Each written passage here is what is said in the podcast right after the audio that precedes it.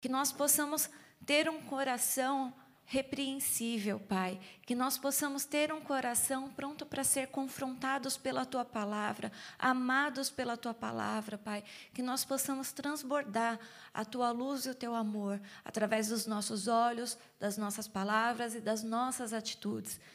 Senhor, que possamos ter reverência diante da tua palavra, Senhor, em nome de Jesus. Eu te peço, Pai, que pare, Senhor, todo falar desnecessário, todo caminhar desnecessário, Pai. Tudo aquilo que atrapalhe ou impeça que os teus servos recebam aquilo que o Senhor tem para derramar aqui nessa manhã, que caia por terra agora, em nome de Jesus, mas que a tua palavra caia em terra boa, fértil, que ela reproduza e dê frutos a 100, 10 e a 100 por um. Em nome de Jesus, amém. Amém? Amados, abram a Bíblia comigo em Salmo 15. Salmo 15. Sorry, Provérbios 15. Provérbios 15. Depois leiam Provérbios 15 e meditam no capítulo inteiro, tá?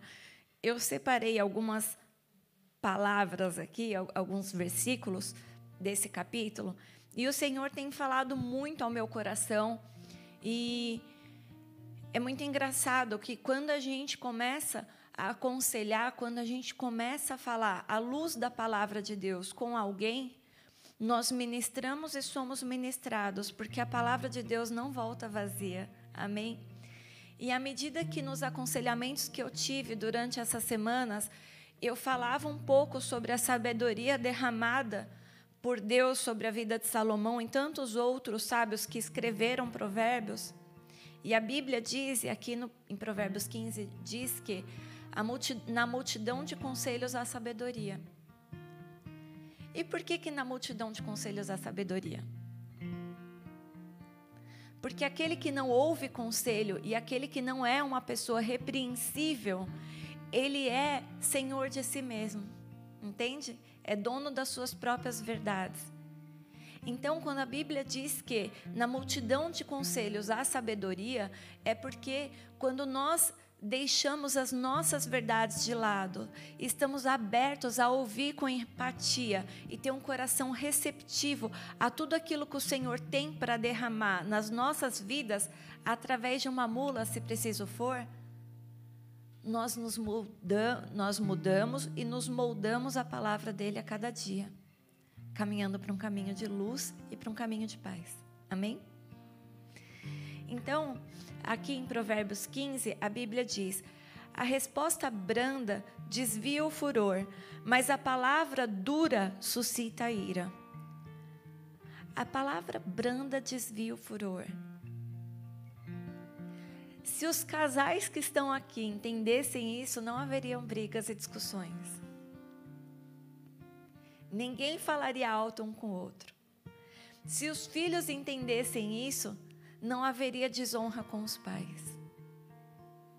Se os pais entendessem isso, não causaria a ira no coração dos filhos. Amém? Porque a resposta branda desvia o furor. Ou seja, quando alguém está estressado e você fala, ah, que você não sei o quê, ah, fala você, ah, isso vai aumentar a briga. Agora, se alguém está estressado e chega uou em você e você fala, amém. Amém. Eu estou entendendo o que você está falando. Vou tentar reparar o meu erro. Isso acalma o furor. Vocês entendem? O sacrifício dos perversos é abominável ao Senhor, mas a oração dos retos é o seu contentamento. Ou seja, os perversos é aqueles que pecam e sacrificam. Já viram pessoas que pedem desculpa, mas se negam a mudar? Essa pessoa ela não demonstra arrependimento. Mas toda vez que ela pede desculpas, é como se ela oferecesse um sacrifício ao Senhor. Porque no Antigo Testamento, todas as vezes que alguém errava, essa pessoa oferecia um sacrifício para reparar o seu erro, dizendo que, através daquele sacrifício, ela estaria se arrependendo daquela atitude. Mas quando Deus aqui fala que o sacrifício dos perversos é abominável ao Senhor, é porque muitas vezes, vamos colocar uma situação, um cara que batia na mulher, ele não tinha intenção de mudar ou de parar de bater na mulher. O que, que ele fazia? Cada vez que ele batia, ele ia e oferecia uma pombinha como sacrifício a Deus. Porque era mais fácil oferecer uma pombinha do que mudar a atitude. E quantas e quantas pessoas não têm feito isso todos os dias? Você pensa que é errado antes de se masturbar, se masturba e depois pede perdão. Isso é um sacrifício inaceitável para o Senhor. É você pecar consciente do pecado e depois pedir perdão ou desculpas. É você ferir uma pessoa porque você não tem domínio próprio e o Espírito Santo de Deus já não habita mais em você. Porque os frutos do Espírito é o domínio próprio. Esse é um dos frutos do Espírito Santo. Uma pessoa cheia do Espírito Santo é branda, humilde, longânima, amável e domina a sua própria língua. Mas aquele que não é cheio do Espírito Santo, ou seja, aquele ao qual o Espírito Santo já não está habitando mais dentro do seu coração, mas o que habita ali é ira, furor, pecado, isso são demônios. Quantas e quantas vezes nós lançamos maldições sobre a nossa vida e sobre a vida do próximo, porque nós estamos irados. Quantas e quantas vezes nós somos boca de Satanás ao invés de ser bocas e profetas do Senhor, declarando as coisas que o Senhor quer que aconteça. Quantas vezes a gente não fica reclamando, ai, porque eu não consigo, ai, porque toda vez é assim, ai, eu não sei por que, que eu sou desse jeito, ai, eu não sei por que, que eu faço sempre dessa maneira, ai, eu não sei por que, que eu sou assim, mas não faz nada para mudar. Ah, eu sou um desgraçado. Ah, eu não consigo. Ah, eu começo e não termino. Ah, toda vez, por que, que as coisas para mim são mais difíceis? Há poder nas palavras. E Satanás e os seus demônios aguardam pacientemente cada vez que você profetiza algo de ruim sobre a sua vida ou sobre a vida de outrem.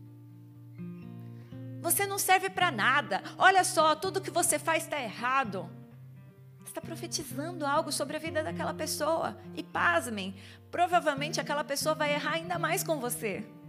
Entende? Isso não é sábio. Ao invés disso, imagina que você tem um filho e aí você vira para esse filho e fala assim: Ah, poxa vida, errou de novo. Tirou cinco de novo. Você não presta para nada, não serve nem para estudar. Você é retardado? O que, que você faz na escola? Você está ferindo a identidade daquela criança. Você está ferindo a identidade daquela pessoa. Ao ponto de colocar aquela pessoa numa concha tão pequena, tão pequena, e ela vai acreditar que ela é aquilo mesmo. Eu sempre fui uma pessoa muito segura de mim ao ponto de ser até arrogante e orgulhosa. E quando eu me converti, eu entendi que eu nada sou, mas eu tudo sou nele. Então a arrogância e a soberba foi trocada pela gratidão no Senhor. Amém? Sempre tive dificuldade para aprender. Tenho alguns problemas para falar, para aprender, para ler, e isso dificultava muito o meu aprendizado. Sempre precisei de ajuda, passei por um longo caminho.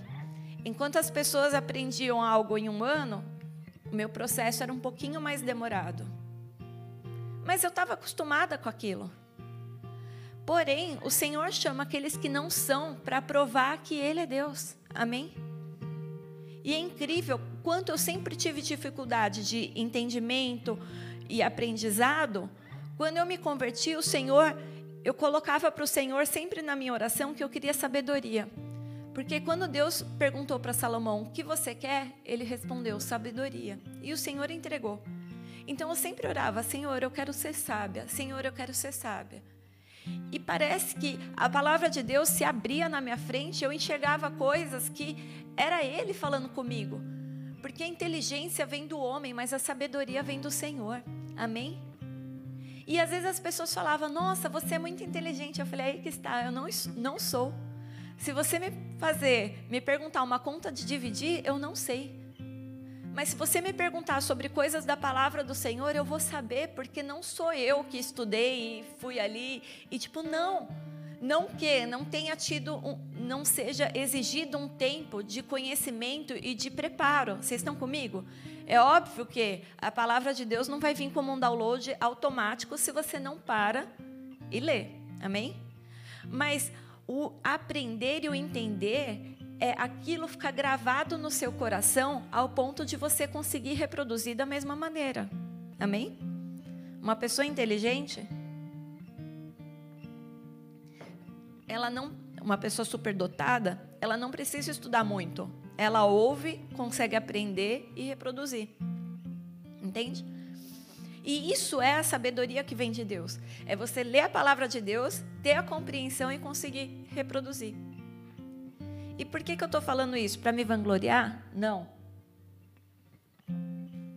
Eu estou falando isso porque, por anos na minha vida, eu acabei sofrendo algumas coisas que eu não sabia. Na minha época não existia bullying. Hoje existe, né? A gente sabe o que, que é. Mas como eu era mais devagar para aprender, às vezes os meus coleguinhas falavam, ah, ela é burra. Às vezes os meus pais falavam: ah, você é lerda, você é devagar, você é isso, você é aquilo. E isso começou a entrar no meu coração. E eu ficava, eu tinha vergonha de falar, eu tinha vergonha de abrir a boca, porque para mim eu era burra, eu era lerda, eu não sabia, entende? Uma mentira falada muitas vezes acaba se tornando uma verdade. E eu me tornei aquela pessoa totalmente introspectiva e tive que estudar e tive que correr atrás para conseguir falar em público, para conseguir me expressar sem me importar mais com a opinião dos outros, quando eu entendi que o que mais importa é a opinião do Senhor. Isso foi libertador.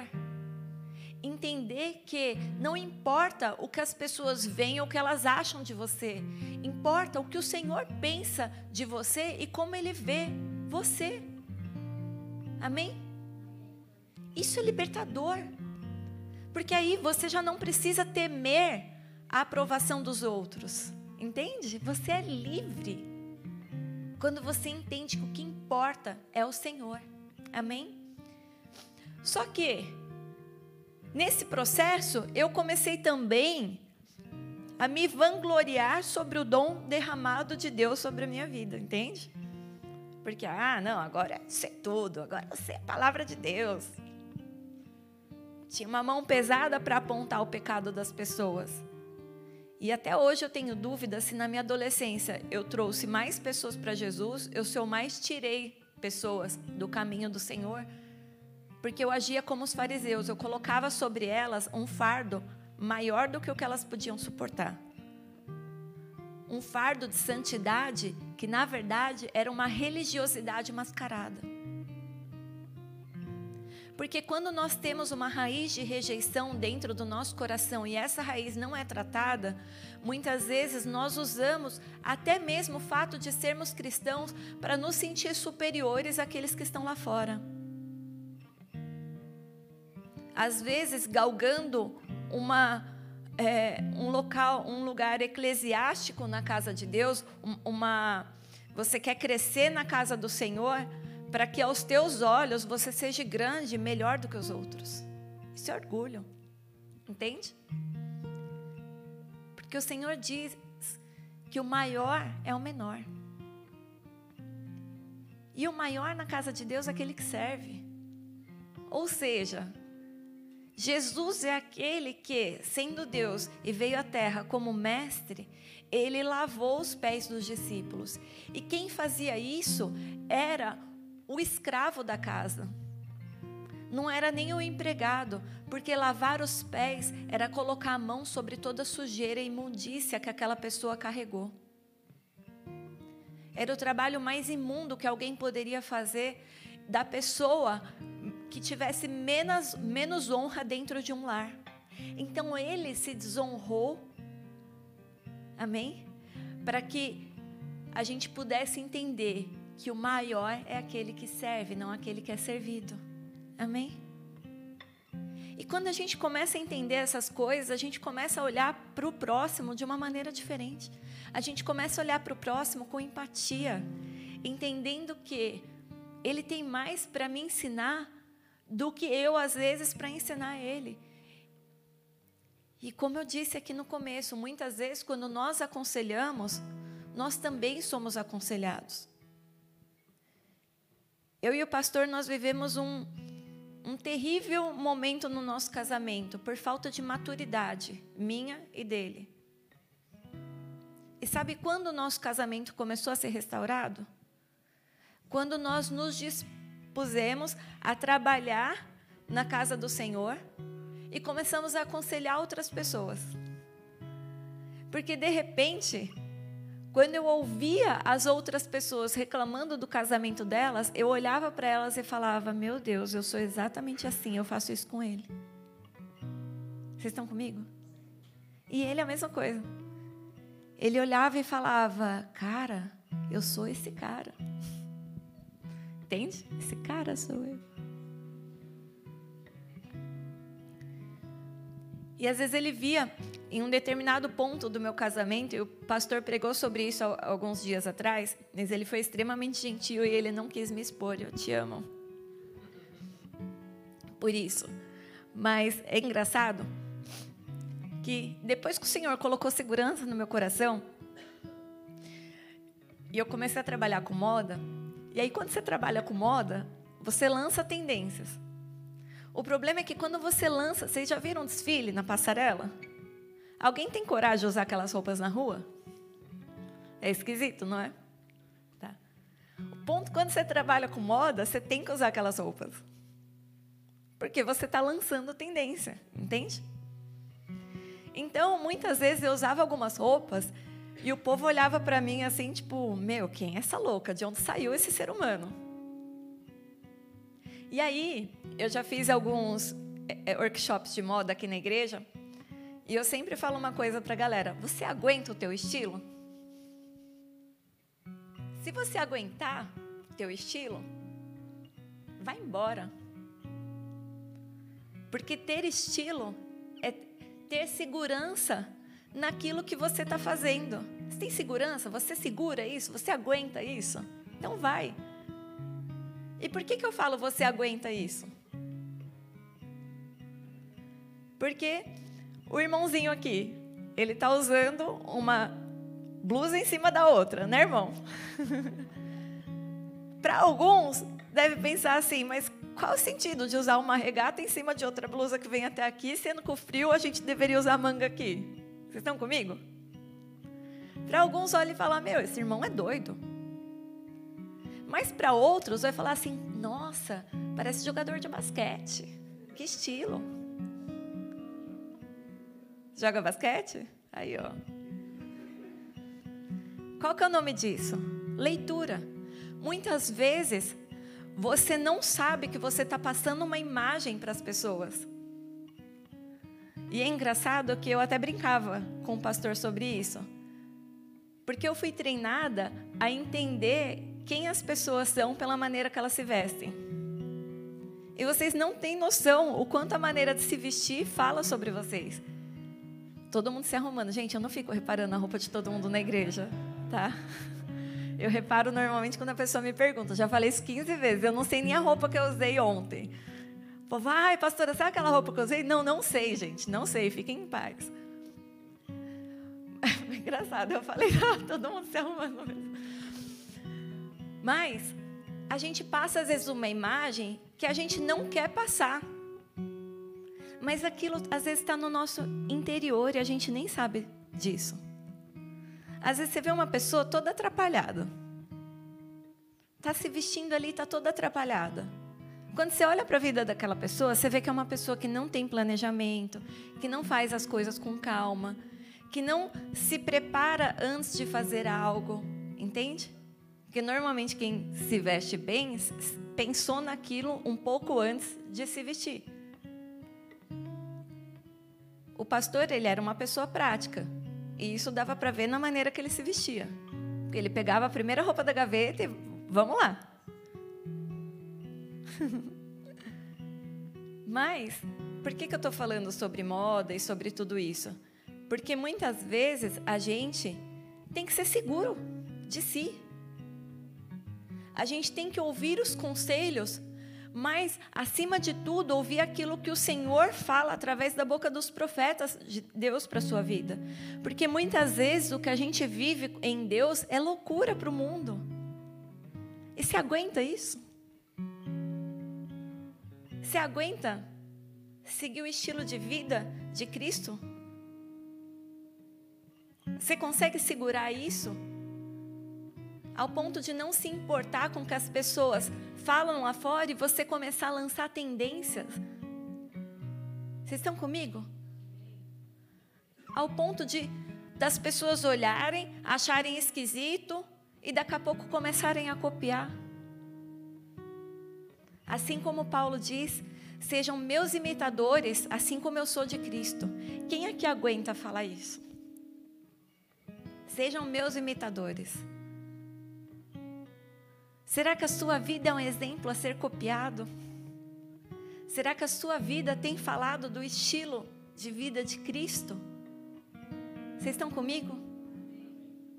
A boca fala o que o coração está cheio, mas as tuas atitudes também falam que o coração está cheio. O seu corpo fala sem que você nem perceba. Amém? As tuas roupas falam, a tua casa fala, a tua vida fala, sem que você nem perceba. Não adianta, não adianta você ai, falar bonito e tal, porque aquilo uma hora vai ser desfeito.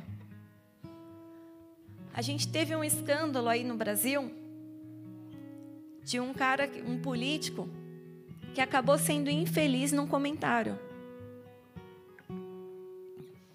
E a repercussão disso foi tão alta que aquela era a vida do cara, ser um candidato. Ele até retirou a candidatura. Porque aquilo já começou a queimar até o filme do partido. Entende? Por quê? Porque era um cara que falava bem, era um cara, que tinha vários discursos top e tal. Aí, de repente, o cara vai para a Ucrânia, em meio à guerra, em meio à fome, onde ele viu ali mulheres chegando ao ponto de se prostituir. E ele fala que as mulheres na Ucrânia eram mulheres pobres, eram fáceis porque eram pobres, colocando a mulher como um objeto. Uma pessoa que foi ali para, teoricamente, ajudar, mostrar que era um cara humanitário. E na, naquela frase mostrou o quê? Revelou o coração. E isso é o que a palavra de Deus diz. A boca fala o que o coração está cheio. Eu já aconselhei mulheres que falaram assim: Eu tenho nojo do meu marido. É forte isso. Eu tenho nojo do meu marido. E de onde vem o nojo? De onde vem o nojo? Da podridão. Por que, que uma mulher fala que tem nojo do marido? Porque muitas vezes, convivendo com ele, ela tem acesso à podridão aquilo que ninguém vê. Entende? É isso que nos afasta. É isso que tira a intimidade. É isso que atrapalha a intimidade de um casal. É isso que atrapalha a intimidade de um amigo. Muitas vezes você tinha um amigo próximo e esse amigo do nada se afasta de você. Por quê? Porque estava perto demais ao ponto de ver a podridão. Vocês entendem? E quando a gente tem nojo de algo, você fica próximo. É natural se afastar. É natural. É difícil estar naquele lugar. Vocês entendem? Eu amo bicho. Eu amo meus cachorrinhos de paixão. Eu olho para um e vejo o amor do meu marido para comigo, o cuidado. Porque, cara, ele pegou o avião, falou que ia trabalhar no meu aniversário, pegou o avião, foi para Londres, comprou o cachorro, voltou de ferry para cá. Só para trazer o cachorrinho que eu sempre sonhei. Ou para me conter, né? Porque na real eu adotei o mesmo cachorro de forma gigante. Aí ele me deu um compacto. Ele, não, devolve esse aí. Acho que ele falou, deixa eu dar um pequenininho, né? Porque senão. Mas, toda vez que eu olho para aquele cachorrinho, eu lembro quanto meu marido me ama e o quanto ele cuidou de mim, dando aquele cachorrinho para mim. E o outro, eu vejo a graça do Senhor. Porque ele simplesmente surgiu. É um cachorro caro, é um cachorro que não se encontra, não existe esse cachorro para doação. Um Lulu da Pomerânia, você não vê um Lulu da Pomerânia, o povo doando. E eu adotei esse cachorro, ele foi uma adoção. Então, quando eu olho para esse, que é o adotado, eu vejo a graça do Senhor. Eu falo, esse daqui foi o presente de Deus para minha vida. E esse aqui é o presente do meu marido para minha vida. E eu amo os dois. E o, o branquinho, ele tem uma linguagem de amor. E a linguagem dele é língua mesmo. Entendeu? Que ele gosta de beijar, ele gosta de lamber. Você chega nele, dá beijinho, ele vem e lambe a tua cara. Então eu sei que a gente sempre brinca, nossa, ele está me amando muito hoje. Porque às vezes você deita no sofá, alguma coisa, você está dormindo e daqui a pouco vem um linguão, assim, você, oh, é ele. E ele, uma vez a gente contou, eu coloquei a mão na boca, assim, porque na boca não, né? Coloquei a mão na boca e deixei ele ficar lambendo o meu rosto. Eu cronometrei 20 minutos ininterruptos. Ele ficou 20 minutos lambendo o meu rosto. Ele fica isso mesmo, né, marido? Cara, ininterruptos. E as patinhas, porque ele tá gordinho, ele cansou, aí ele até ia, ia deitando, assim, abrindo as patinhas e continuava lambendo. Falei, é muito amor, não tem limite que a gente sempre empurrava, falava, vamos ver até onde vai, mas assim, não tem limite. Mas a gente normalmente abre a porta de casa, eles vão lá, faz o xixizinho deles, né, faz o número dois, e a gente vai sacode um gostosinho e eles voltam. Só que esses dias ele estava demorando um pouquinho para voltar. E como ele é gordinho, gordinho está sempre olhando o quê? Procurando o quê? Comida. Tá? Às vezes ele aparecia em casa com um pedaço de maçã na boca. Eu não sei de onde ele arruma comida, mas ele arruma. E aí ele começou a ter diarreia. Eu falei, ué, só come ração, por que está tendo diarreia? Está comendo alguma coisa que eu não estou vendo. Mano, a hora que a gente olhou, uma vizinha lá fez uma festinha esses dias, alguém jogou tudo para fora, adivinha o que ele estava lambendo? Isso é nojento. Isso é nojento. E aí, a hora que eu vi o que ele estava fazendo, eu. Aí ele veio todo cheio de amor e quis fazer o quê? Me lamber. E qual que é a primeira coisa que veio na minha cabeça? A cena que eu peguei ele lá lambendo vômito. Eu, ah, sai daqui. Porque quando a gente vê alguém com a boca na imundícia, dá nojo. E a gente não quer nem ser beijado por essa pessoa. Vocês estão comigo, casais? Isso que eu estou falando resolve o problema de muita gente. Amém? Muitas vezes, por que, que as pessoas têm nojo de pastores e de cristãos? Ao ponto de não quererem voltar para a igreja ou ouvir da palavra de Deus.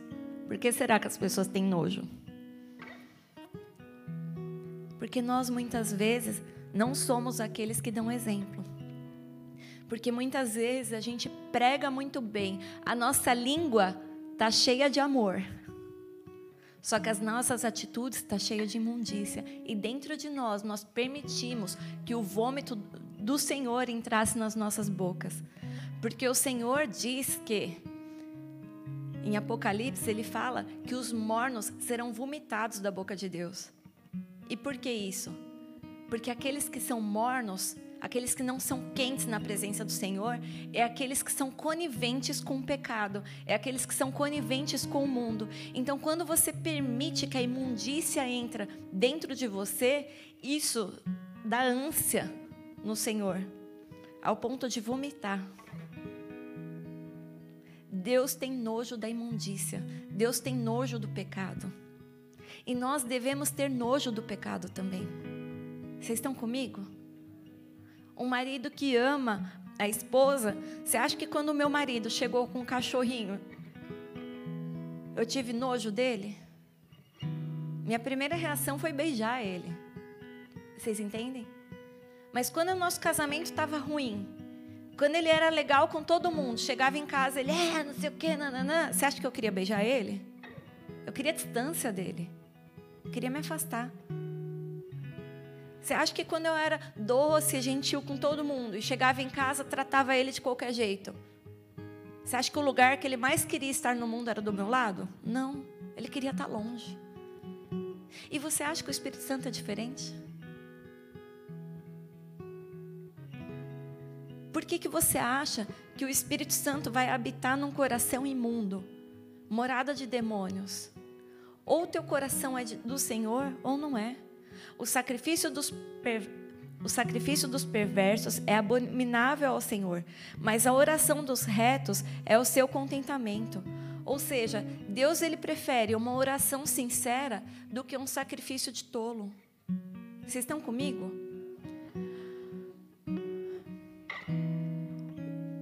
O homem se alegra em dar a resposta adequada e a mãe, ao seu tempo, quão boa é. Oops, sorry. Para o sábio é o caminho da vida que o leva para cima, a fim de evitar o inferno embaixo. O Senhor deita por terra a casa dos soberbos, contudo, mantém a herança da viúva. O coração do justo medita o que há de responder, mas a boca dos perversos transborda maldade. O temor do Senhor é a instrução da sabedoria e a humildade precede a honra. O Senhor, ele simplesmente se enoja dos, soberbos, dos orgulhosos, mas ele se alegra com os humildes. O humilde é aquele que pensa antes de falar. Ele não sai falando, vomitando as coisas. Ele não faz isso. Mas ele fala com amor. Ele dá uma opinião. Tem um livro muito legal da Joyce Meyer chamado Eu e Minha Boca Grande. E ela fala nesse livro que se você não tem responsabilidade sobre a vida de algo ou sobre alguma situação, fica quieto. Não dê conselho, não fala, fica quieto. Porque muitas vezes, quando nós abrimos a nossa boca para aconselhar, ou para falar, ou para dar opinião, é porque nós estamos cheios de si. Nós achamos que a nossa verdade é superior que a de todo mundo.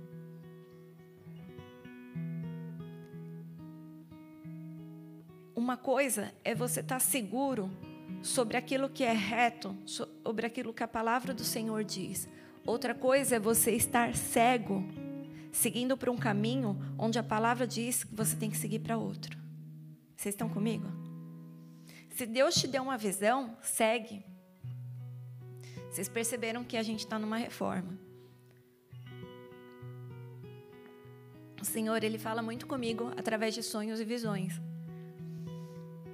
E antes da gente alugar esse templo, eu vi esse templo. E eu vi skates nele. E a gente ainda vai colocar os skates. E aí, quando a gente, quando eu vim aqui e tal, e assim, o Senhor confirma a visão através do sacerdócio. Então, quando a gente viu o, o anúncio desse local, a gente estava vendo vários lugares, enfim, a gente estava anos procurando. O pastor ele nem titubeou, ele nem veio aqui fazer a, vi a visita e a vistoria. Ele olhou e falou assim: aqui vai ser a igreja. E eu vim para cá, eu ficava em alfa. Era algo impossível para gente. Mas eu olhava, eu, eu tinha visto esse lugar. Vocês entendem? Não foi maravilhoso.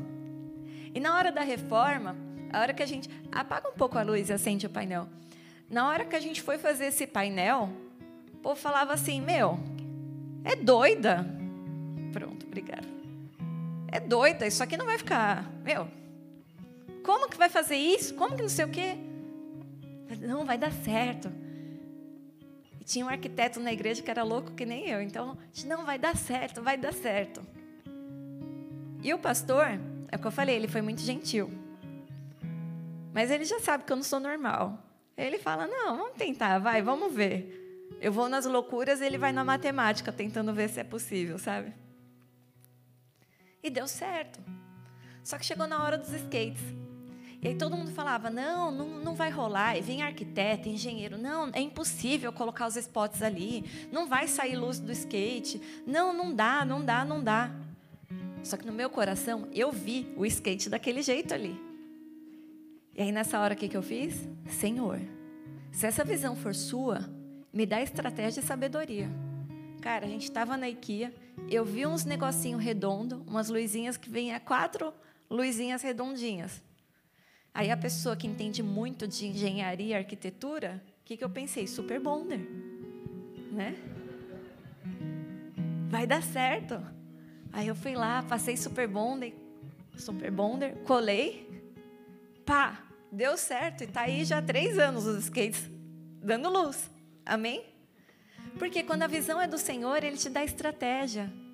Ele abre o caminho. Você não precisa inventar moda. Você não precisa de engenheiro de arquiteto, porque se Deus falou, Ele é fiel para cumprir.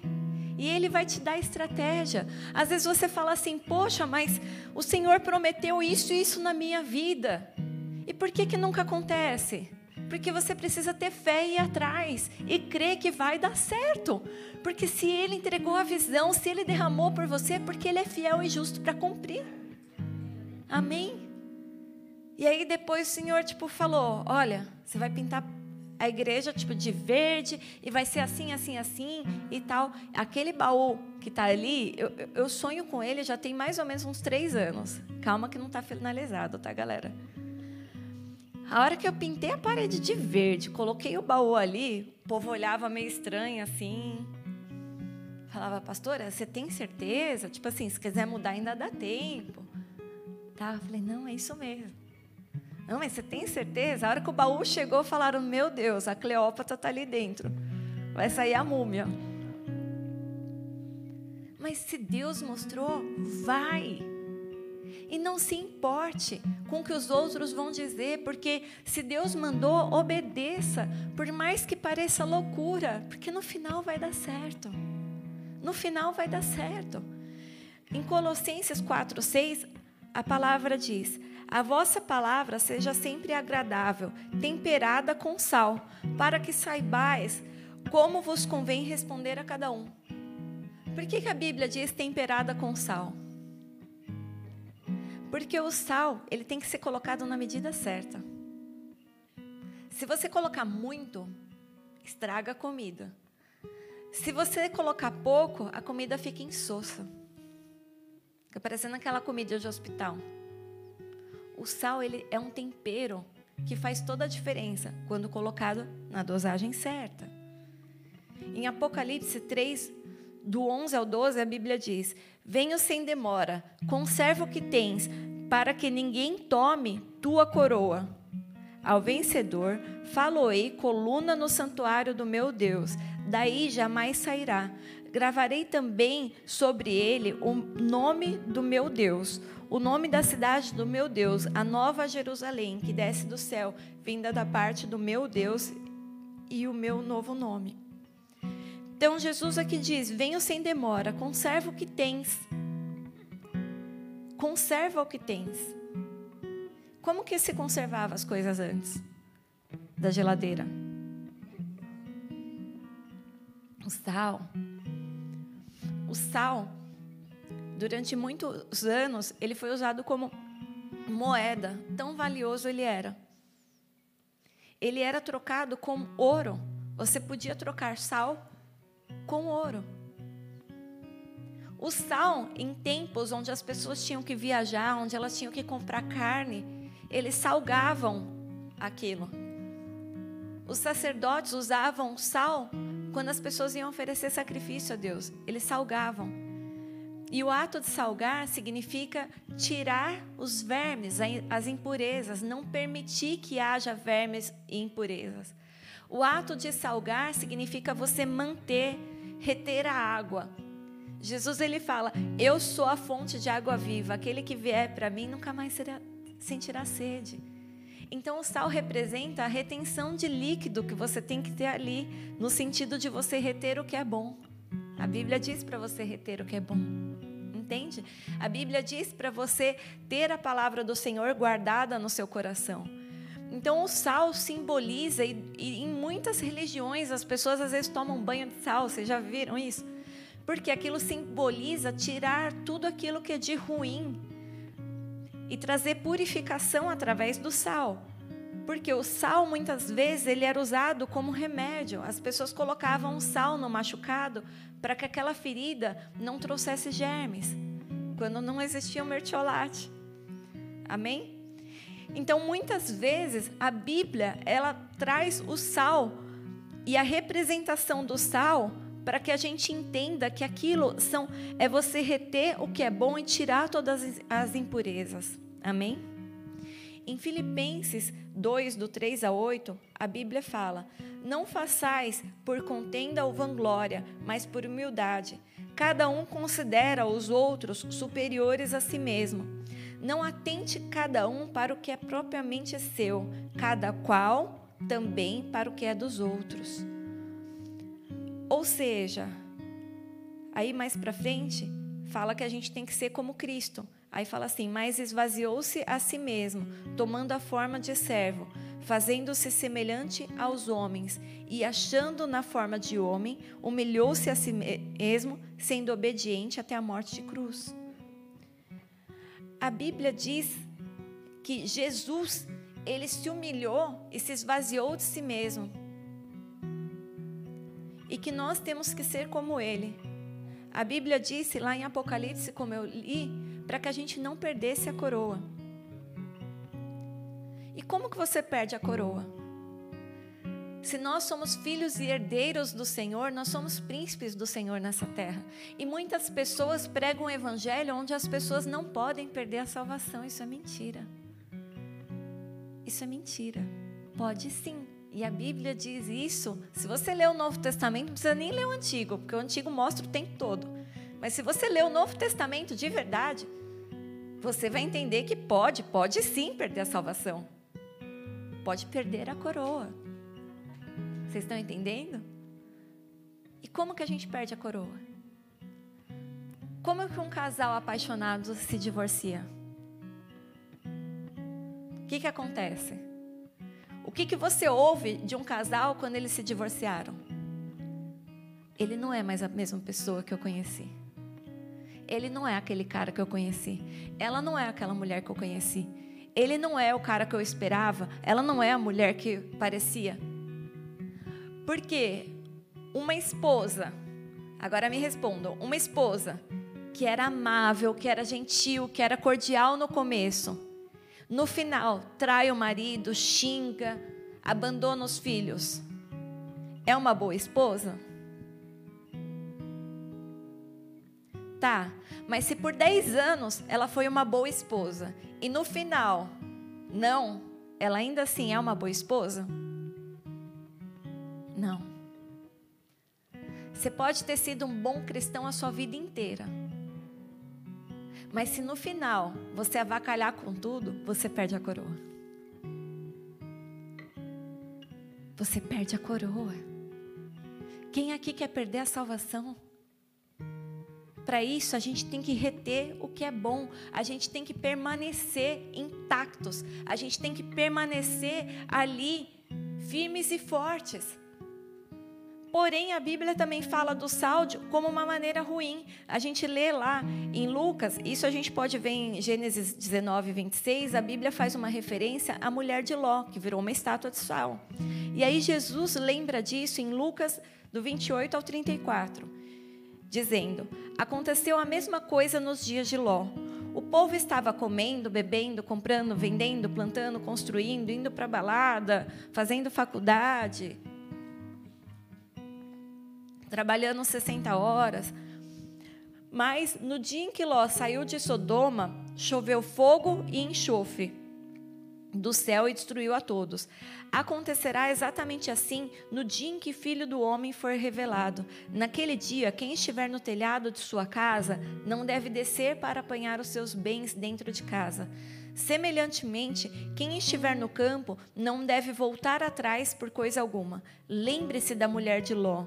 Quem tentar conservar a sua vida, olha o sal, trazendo a conservação da vida sem Cristo quem tentar conservar a sua vida, perderá. E quem perder a sua vida, a preservará. E digo a vocês: naquela noite, duas pessoas estarão numa cama, uma será tirada e outra deixada. Aqui a Bíblia fala sobre conservação em duas expressões. Quem conservar a sua vida, ou seja, quem não se arrepender dos pecados e conservar a sua vida, o homem velho, quem quiser ressuscitar o homem velho, o que, que é o homem velho? É você se esquecer do arrependimento, é você se esquecer das coisas que o Senhor trouxe para a sua vida, das mudanças. É você voltar a pecar. É o que a Bíblia diz do cachorro voltar ao vômito. Vocês entendem? Aquilo que foi cuspido por Deus na sua vida, você vai e volta a trazer aquele pecadinho de estimação. Aquele que quiser voltar ao pecado, aquele que colocar sal no homem velho e ressuscitar ele de vez em quando, aquele que amar demais as coisas do mundo, perderá, vai ficar nesse mundo. Mas aquele que abrir mão das coisas desse mundo e preservar a nova vida, a palavra de Deus dentro de si, vai ganhar a coroa, vai ganhar a nova vida. Amém? E alguns estudiosos dizem que, na verdade, a mulher de Ló não virou uma estátua de sal, literalmente. Mas ainda no, no sítio arqueológico onde existe a cidade, a antiga cidade de Sodoma e Gomorra, existe muito resíduo de sal e enxofre até os dias de hoje. E ali as pessoas vão para observar estátuas que foram feitas por causa do excesso de sal e enxofre. Então, alguns estudiosos creem que as pessoas olhavam para a, a mulher de Ló, ela foi soterrada por esse ela virou uma coluna de sal e enxofre, soterrada ali por aquilo que aconteceu. E o que, que ela fez afinal? Ela olhou para trás. Deus falou: vai, sai desse meio imundo e não olha para trás. Ela olhou para trás. O que leva a gente ao pecado é a curiosidade. A curiosidade te leva a pecar. Sai da aparência do mal, não se aproxime, não fique perto, não olhe para trás. Só que a Bíblia fala um pouco mais. Em Lucas 6, sorry, em Lucas 9:62 a Bíblia diz: "Ninguém que lança a mão do arado e olha para trás é apto para o reino de Deus". Opa. Tá falando alguns? Não.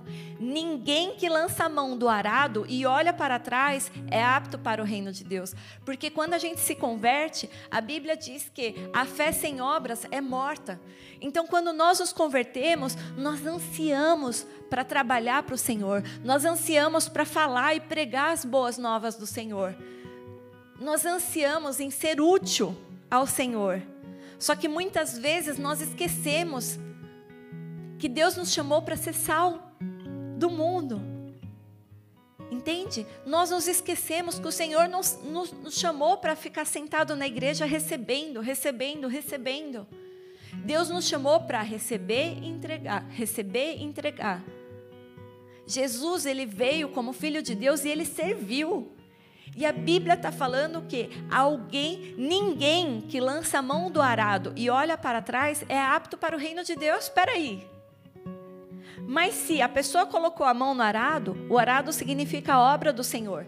Se a pessoa colocou a mão na obra do Senhor, é porque ela era convertida. Vocês estão comigo? E se ela largou e olhou para trás, significa que a pessoa abriu mão de tudo para estar tá ali na obra do Senhor. Ou seja, a obra do Senhor é algo voluntário. Voluntário você não tem, entendeu? Então você está ali na obra do Senhor. Aí de repente você fala: Nossa, eu preciso trabalhar mais, né? Nossa, eu preciso cuidar de mim. Ah, eu preciso curtir. Deus entende. Deus quer que eu seja feliz. Não, Deus sabe. Deus é maravilhoso. Ele é, ele é maravilhoso, ele é amor. Mas ele também fala que ninguém que abre mão do arado e olha para trás é apto para entrar no reino de Deus. E ele fala em Apocalipse que alguns perderão o quê? A coroa. Igrejas estão morrendo porque não tem quem faça a obra do Senhor. A palavra de Deus diz que Jesus está voltando. Muito é o trabalho, mas poucos são os trabalhadores. Porque as pessoas se convertem, elas querem receber de Deus, elas querem ser transformadas, mas elas sempre olham para trás. Elas sempre olham para trás e elas acham que elas estão andando para frente, elas estão andando para trás. Porque cada vez que você anda para trás, sabe para onde você anda? para Adão, onde Deus disse, lá no Gênesis, que o pecado traz a morte. E a morte é a morte eterna. Estão comigo? Mas cada vez que a gente abre mão da nossa vida na terra para seguir Jesus, e ele fala: aquele que quiser vir após mim, siga-me. Ou seja, anda. O evangelho de Cristo é um evangelho onde a gente carrega a cruz e está sempre em movimento. Jesus não ficava parado, ele estava sempre andando, ele estava sempre fazendo, ele estava sempre em movimento. Nós temos que ser imitadores de Cristo. Se você está parado e a sua vida está parada, você precisa andar, você precisa correr, porque Jesus está voltando. A salvação ela é individual. Ele mostrou ali através da mulher de Ló. Ele fala: um, dois estarão deitados, um vai subir e o outro vai ficar. Entende? Ló foi salvo, a mulher dele não. Não adianta você achar que tua mãe está orando por você, que teu irmão está orando por você, que teu marido está orando por você, e você vai ser salvo, porque a salvação é individual, depende de você, depende do teu compromisso com Deus, depende daquilo que você quer ser ou não em Deus. Amém? Vocês precisam se encher, ser sabor de Deus nessa terra. Deus chamou vocês para ser sabor.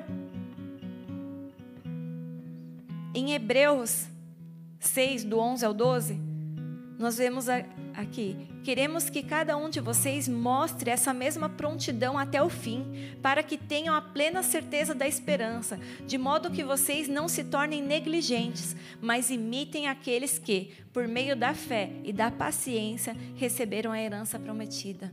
Então, se vocês quiserem entrar na terra prometida, se vocês quiserem a salvação, aqui é bem claro. Se você ler Hebreus 6 inteiro, ele está falando que muitos que experimentaram e, diz, e falaram que um dia provaram da salvação e conheceram a Deus, perderam ela, porque na verdade nunca conheceram de verdade. Só que a esperança, o que é a esperança? é a plena certeza que nós seremos salvos e nós estaremos com Ele no paraíso. A esperança é saber que no final tudo vai dar certo e tudo vai ficar bem.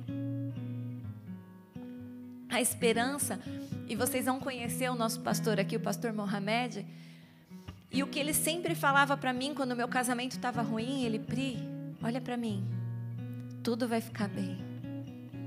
Olhem para essa igreja. Tá estranho, não tá? mas tudo vai ficar bem. Tudo vai ficar bem. Há esperança se você abrir mão. Há esperança se você conservar a palavra de Deus no teu coração. Há esperança se você trabalhar para o Senhor. Há esperança se você abrir mão de tudo por amor a Cristo. Aquele que quiser vir após mim, negue-se a si mesmo, pegue a sua cruz e siga-me. Feche os seus olhos onde você está. Se você veio aqui hoje e às vezes você está se perguntando, mas espera aí, como que eu faço? Como que eu faço para colocar essa palavra em prática? Por que, que o Senhor me trouxe aqui? Por que, que Deus queria falar comigo em relação a isso? O Senhor Jesus, Ele quer alertar a igreja. Ele quer alertar a igreja de toda mentira que foi colocada na mente e no coração de vocês assim como perder a salvação. Mas a única maneira de você se manter salvo é se manter com Ele do início ao fim, é se manter leal do início ao fim. É você ser um com Ele do início ao fim. Então, se você se desviou, se você se afastou, se você abriu mão do arado, Se arrependa agora. Volta para o Senhor Jesus. Mas, pastor, eu não me desviei, mas abriu mão do arado. E a palavra é bem clara em relação a isso. Volte para o Senhor Jesus, coloque a mão na obra do Senhor, seja útil para Deus, porque a Bíblia diz que nós seremos sal da terra e luz do mundo, mas aquele sal que não, é, que não serve para nada será lançado fora.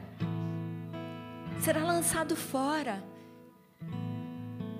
O sal que não servia para nada, ou seja, o sal que não salgava, ele era jogado, sabe onde? No pátio do templo. O pátio do templo, ele era de mármore. E em Israel neva para derreter a neve, para tirar o gelo, ou seja, para manter o templo aquecido e o gelo não entrar ali e fazer as pessoas derraparem e caírem, era colocado o sal que não prestava para nada, onde as pessoas pisavam nele no templo. É essa referência que Jesus diz, aquele sal que não salga. Aquela pessoa que simplesmente não faz aquilo que ele pede para fazer aquele que se diz cristão e não vive como um cristão. É pisado dentro do templo. Ou seja, a pessoa acha que é cristã e que vai ser salva e não vai. Deus está trazendo um alerta para a igreja. Jesus está voltando e é hora de se arrepender.